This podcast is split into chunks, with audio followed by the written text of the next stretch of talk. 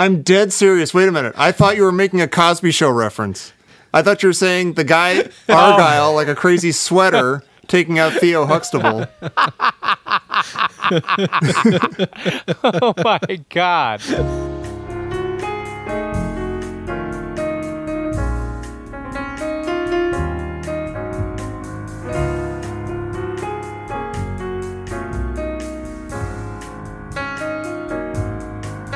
Welcome back to another exciting episode of the Die Hard Minute, where every day, Monday through Friday, your favorite movies by Minutes hosts talk about one minute of the greatest action movie of all time, possibly John McTiernan's Die Hard. This week, uh, me and my co hosts from the Indiana Jones Minute are taking you through minutes uh, 16 through 20. My name is Tom Taylor. My name is Pete Mummert. I am Gerald Christopher Captain Mitchell Porter. and uh, we are joined again by our friend uh, Hillary Nellums from uh, Yippee Ki Minute, the upcoming uh, Die Hard podcast. Uh, welcome back, Hillary. Thanks. I feel like I got invited to this party by mistake. so do we all. you know who Peter North is, yeah. As long as you got Peter North, welcome. It was right a test, and you passed with flying colors. Yeah. all right. That was minute 18. This is minute 19. Minute 19 uh, begins with the truck in the garage backing into position and it ends with the bad guys led by Hans Gruber uh, walking with diabolical purpose. Have any of you guys noticed the similarities between Die Hard and Home Alone? yeah. yeah. I mean, look, you you have you have you know the protagonist who's abandoned by his loved ones, right? Mm-hmm. Mm-hmm. And then he, he needs to somehow like create value again. Like he's mm-hmm. he's what what's his value? He's been forgotten or abandoned, and mm-hmm. then they ultimately need sort of reinforcement. And, and they both and, got walking barefoot over like glass or broken yeah. Christmas ornaments. Uh, Pete, and they both have uh, actors from uh, Breaking Away. yeah, and and like half Stern. the movie is you know it's like there's like a guy having fun trying to stymie the bad guys with like you know uh, like he kills somebody and says ho ho ho now I have a yeah. machine gun. You're like yeah, yeah. It's like you know kind of jokes and you know I mean that kind of thing. You know, I mean he said like like John McClane says like I'm gonna kill you and eat you for breakfast and I'm gonna kill you.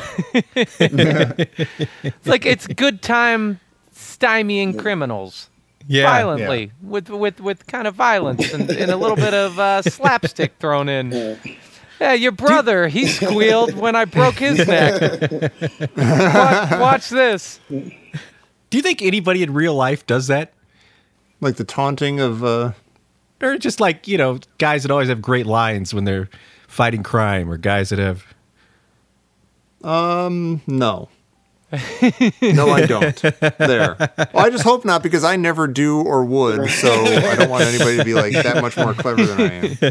I think I'd be too worried about staying alive to be so snappy on my feet, throwing yeah. out, yeah. yeah. one-liners.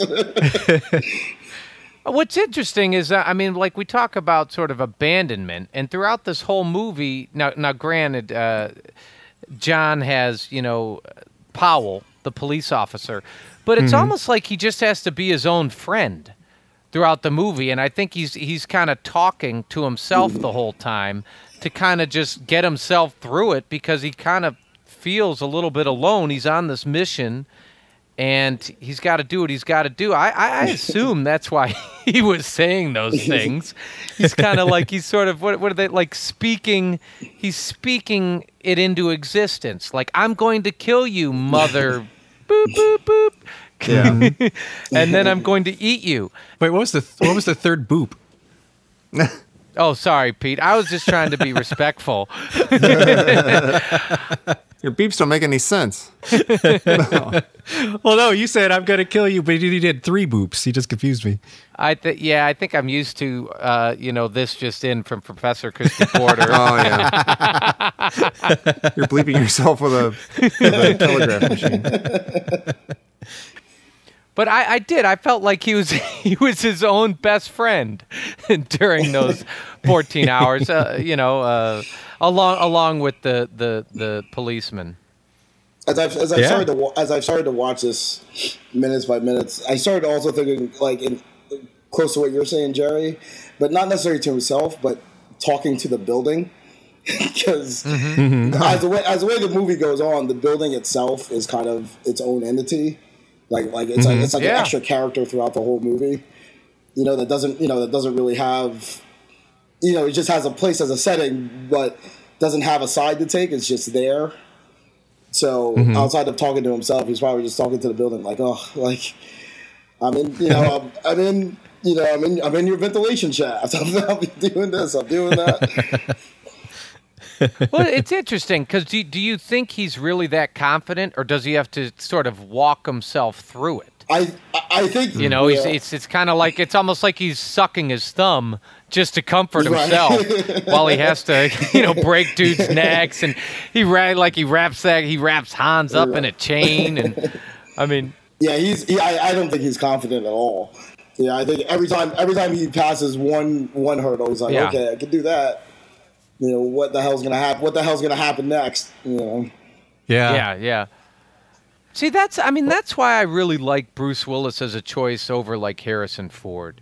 He can get away with the talking to himself eh, in this fashion, or he can get away with the saying, as you said, Tom. You know, saying ridiculous stuff while he's or Pete, you know, while while he's while he's fighting Yeah. the bad guy. He kind of I don't know. He can get away with that stuff. But I think I think actually one thing that's interesting is, I mean, I agree with you that Bruce Willis is by far the best guy to play this. But I think one of the things that makes him charming in this is sort of the, one of the things that makes Indy charming is that neither guy really has a clue what he's about to do next. Like he's mm-hmm. really just like he says he's making it up as he goes along. yeah. Absolutely, yeah. A, a guy who's not making it up as it's going along is Theo. And because he Right, starts no. typing before he even looks at the screen.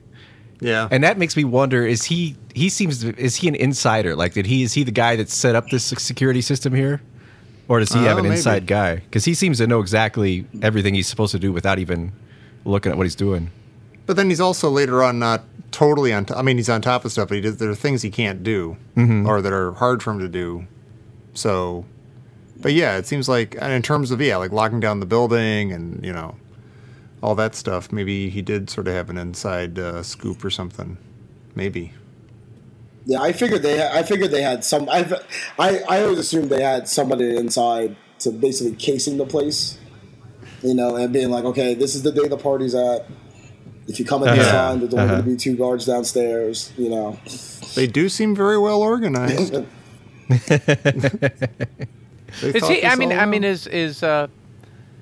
Yeah, I said Hans, but I meant Karl. No, in the yeah. previous scene, he wraps up Yeah. Karl right with the chain. Oh, right, right. Uh-huh. Right. I'm sorry. All right. Uh, Hans is Hans a little bit of a Belloq guy here? Smooth, educated. Yeah, that's a- that's a good call, I Great think. suits. Yeah, that's a good call. Yeah. very likable. Yeah, appealing. Yeah. Yeah. Yeah. Yeah, just cool. yeah, Just to hang out with Huey Lewis, which is awesome. yeah. That's. I I when I I always thought that was Huey Lewis. Uh, yeah, I think a lot of people did. I think I yeah. I think I spent about a minute thinking, "Oh my gosh, no, is it? No, no, no." And every guy, every single guy that gets out of that van, again, is a is a, is a musician. Yeah. Can I They- say who my least favorite guy in this whole entourage is? Yeah, I don't know his name or anything, but he's the dark dark haired guy who he's like he later on in the movie he's like shooting like through the table to get Uh-huh. at uh, McClane. Oh. and Is that he's, he's got that Marco? he's got that really I thick. think that's Marco. Yeah. Yeah, Yeah, okay, Marco. Yeah, I think that's Marco. He's like, no more table. and he uses the word, he uses the term pal. It's like so unnatural in his Yeah. mouth. Yeah. Sorry, pal. Yeah. but just for you, Jer, there's one guy that gets out of here with a beautiful red cardigan. Oh. Oh yeah, I'm looking at him right now. He does. It's absolutely spectacular. Yeah. Yeah. Yeah. They said that they chose a lot of these guys. Like most of these guys weren't German, but they chose them all because they were really imposing people. Like almost every one of these guys is over six feet tall. Mm-hmm. Oh, I think that's my guy with the with the red cardigan. I think it's the guy. Oh, is that is that the guy? I think so. I'm not You, positive. you know what's crazy about that scene? When all the bad guys exit the cargo truck, we hear an evil version of "Ode to Joy." yeah. Yeah, Yeah, that was my. Yeah. That was I had that as a note. Um, yeah. What's what's what's cool again because like listening to McTiernan's uh, commentary. You know, one of his big things was he wanted he wanted to give like Hans Hans and his crew some some bit of levity because he wanted to make sure the movie was going to be fun.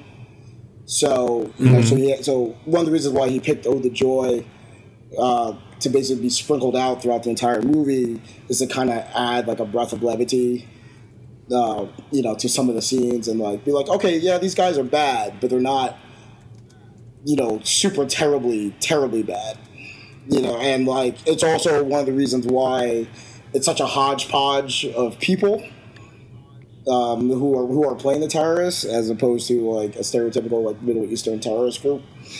No, because I guess that during that time, since like tensions were still pretty high, with a lot of things going on in the world, you know, in, in order in order to make the movie more fun, it was a conscious it was a conscious choice to get all these guys. Well, it's but it's interesting right here. It's like dun dun dun dun dun dun dun. dun. Yeah. I just, but I love how it's also interspersed with Theo just whistling it like while he uh-huh. works. uh-huh. yeah. I wonder if that's part of the reason they chose. We were talking before about like you know what other Christmassy songs could they have used, and I think I wonder if this one's just really versatile. They can they can do a lot of different things with it. It could be like kind of uplifting and and and and and fun, or it could be like very ominous or very uh, you know. But why? Let me just. I I don't understand this. Why is this movie a Christmas movie? Like explain. mean, um, why do they- don't say why does it take because place it at just- Christmas, Yeah, or why yeah we- I mean, don't tell me all the well, the party's on Christmas Eve. and you're like, well, yeah, but what? Do, I mean, but- what? Why is the backdrop or the setting or this like sort of a famous Christmas movie? Like, there's a Christmas story. There's Miracle on 34th Street. There's Die Hard. There's Gremlins. like I mean, what like what are we doing? I mean, does anybody watch the movie and what it's about? Like a terrorism and you know, Yeah. co- like a cowboy attitude and I mean, what? Why is this Christmas? Isn't Lethal Weapon at Christmas too? But Or am I making that up?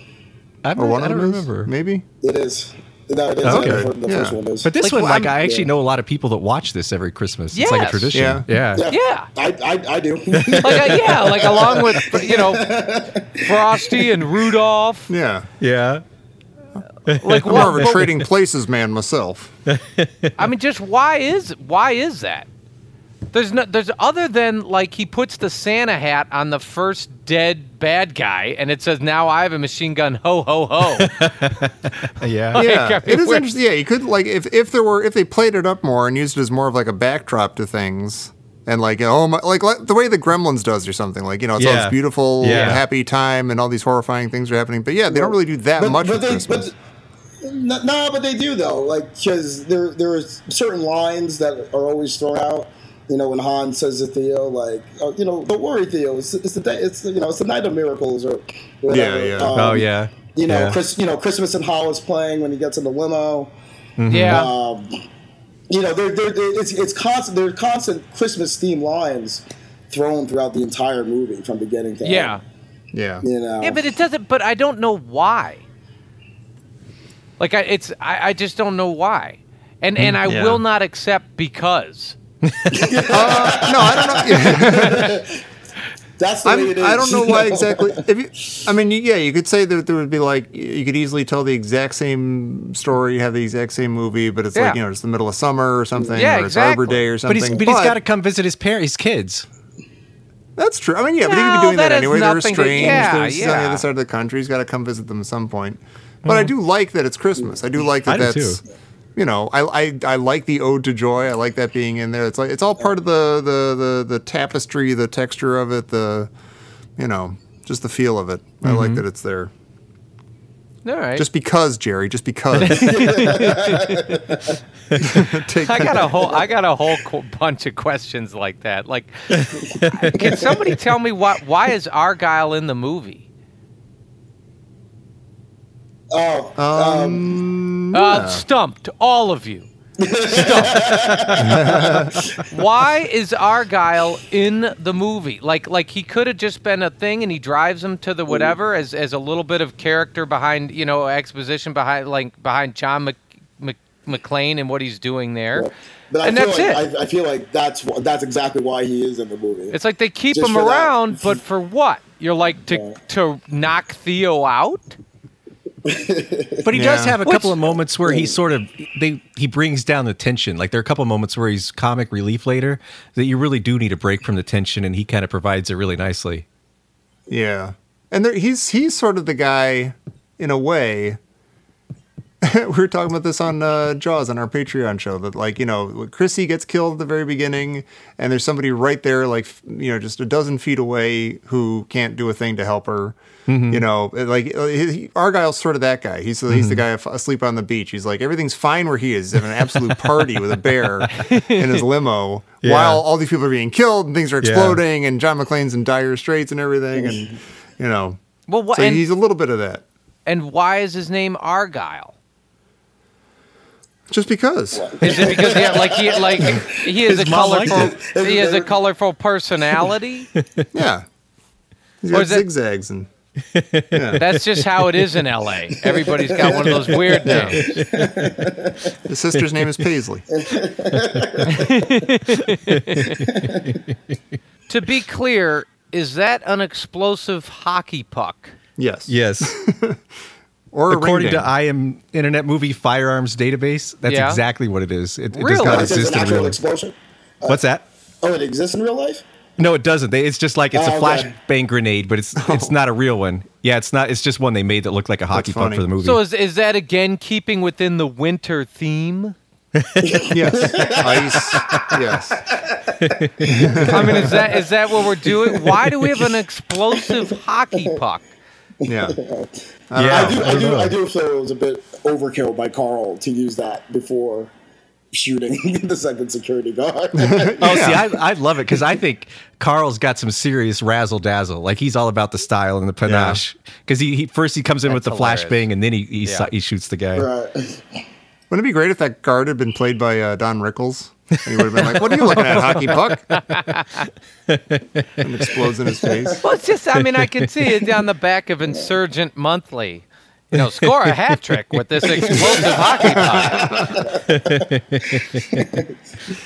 But my my outstanding question, still, which we brought up quickly in minute 18, though, is how in the world did that second security guard not hear what was happening? Yeah. Yeah. Oh yeah. Like, because like silencer, no silencer. Once Theo kicks the guy over in his chair, it's like a big, and he's going boom. It's like a big ruckus going on. Yeah. Yeah. Yeah. Yeah. That guy's completely. He's just completely oblivious. This is uh, Alan Rickman's film debut, which I think is amazing. Yeah. Is it And I- really? Yeah, and he hated Wow. it. He, he did. He hated the idea of it because he was worried that his first big role, his first film role ever, was going to be this big villain. And he was worried he was going to get typecast as only playing guys like this. Huh. How'd that work out? I, I actually have a, a question for Hillary, um, because because you're doing the yippee yippee ki minute, and you- you're I know a, a, a die hard die hard. What what's the whole theme about government letting you down in this movie? What do you mean? Well, it's just all over the place. It's like you like you know he like John McClane calls the the the you know he, he gets on the walkie-talkie. He's like, if anybody's listening, we got an emergency on the. And they're like, oh, that's a prank. Listen, buddy, you know, just stop it over there. And then they like the the police car comes over and he looks around and he fails. He barely does his job. It takes throwing a a dead Body out the right. body out the window and smashing on a police car to get anybody's attention. And then the FBI comes in and they're like, yeah, 25 to 30% hostages killed. I'm fine with that. Like the government is like the government is the bad guy here. And so I'm going, Public so Enemy what's said, 911 is a joke. So they just wanted to do that. But No, I, I mean, I don't I- like. What's yeah, the thing? I we have two. There's two bad guys in the movie. There's like the the actual bad guys, Right. and then there's like the government or the institution. You know, the FBI aren't good guys here. The police are completely inept. Right. The the the head police guy is like a bad guy. But it's not it's not inept. It's more about procedure, right? Because you know, so when he when when McClane like sets the fire alarm off, like they're ready to counteract it right away. You know, and they're like, "Oh, just tell them, tell them it was a false alarm. Don't worry about it." You know, so once mm-hmm. that happens, and now they're getting another call, you know, about the same about the same about the same problem, like another problem in the same spot that they just were like, "Oh, it's a false alarm. Don't worry about it." So I don't. I, I never felt it was about ineptitude. It's just more about bureaucratic procedure, more or less. You know, mm-hmm. Yeah, Well, the government it- institutions are always like the impersonal, non-thinking, right? you know, by the Right. book Step one is to a this. Step two is this. Step three is this. you know. Yeah. Regardless of Yeah, but but I would agree with you to some extent, except when I mean, if you call the police or you radio the police or they hear like literally Mayday, Mayday. Mm-hmm. You know what's the handbook say on that? Take it seriously. Right. You know the, the the handbook doesn't say like it's probably a prank. Mm-hmm. You know, which is what what the woman. It's it's just like it, it like in people who are in positions of power and authority in the government all across this movie are always making the wrong choice and are not taking anything seriously at all. It's really mm. strange. And so it's like the theme at the end of the day is if you want to do something right, you got to do it yourself. You can't Yeah. trust anybody. Well, and I mean, it- yeah, go ahead, Pete. uh, Roger Ebert kind of famously gave this movie a bad review, and most of the reason he gave it a bad review because was because of the FBI agent later, and he felt he was such a terribly drawn character, and he's like he he just kept sabotaging the movie so much he couldn't give it a good review because Weird. of that. It's a well, the the FBI agent says something really strange. He like hangs out the helicopter window and says, "Just like Saigon." Right. Yeah, And you're like, what? Wait, what are we doing? Like, what is this? Well, now we're bringing in this whole like now we have an FBI agent who's like uh, of Vietnam. He's trying to relive Vietnam. Yeah, that always struck me as like a just kind of like an easy joke. Like there's a punchline immediately after that. Yeah. You know, like high school, I was in high school. You whatever. Yeah. Yeah, yeah. I guess. But then it's kind of it's kind of weird. They show a helicopter, right? Doesn't the helicopter it it it blows up, right? Yeah. Sounds about right. Yeah, which of course, like, what's the famous scene Yeah. called "The Fall of Saigon"? Yeah. It's like a helicopter getting pushed off a boat yeah, or off the route, right? yeah. Uh, Am I taking this too hard? we can go. We can go back to that fuzzy bear. You're ruining that minute for future hosts. All There's my just- notes for this minute a- involved Aquanet. It's a really strange choice. I don't know. Like the FBI comes in, like, yeah, I'm in charge here. Yeah, And then Yeah. and then you're like, so now we got like a crazy FBI agent who's gonna change the whole plan and I it, Right. not pay attention to the what the police. I, it's weird. They, th there's not a single the only the the only guy who's in government who's who's believable or trustable or that you is is Powell, and Yeah. he's a guy in the trenches. Yeah. Mm-hmm. Mm-hmm. Who no one listens to and no one believes. And I think he's the only competent one because he's the only one that's really had an actual experience of the gravity of the situation. Like everyone else who's shown mm-hmm. who's shown up, like they don't really see anything going on, you know, until you know, basically until the roof blows up. Like, or actually, well, I take that back until until the SWAT guys try to go in, you know. But up until that point, like, you know, all all they know is some guy jumped out the window.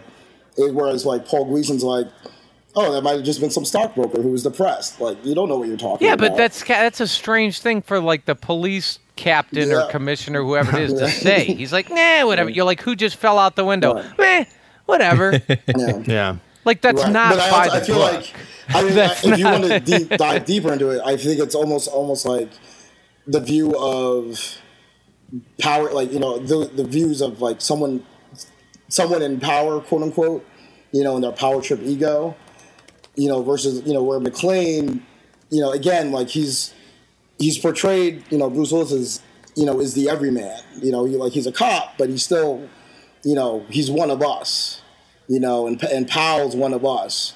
So those are the ones. So those are, those are the guys who get you know this you know who make us sympathetic to what's ha- to everything that's happening.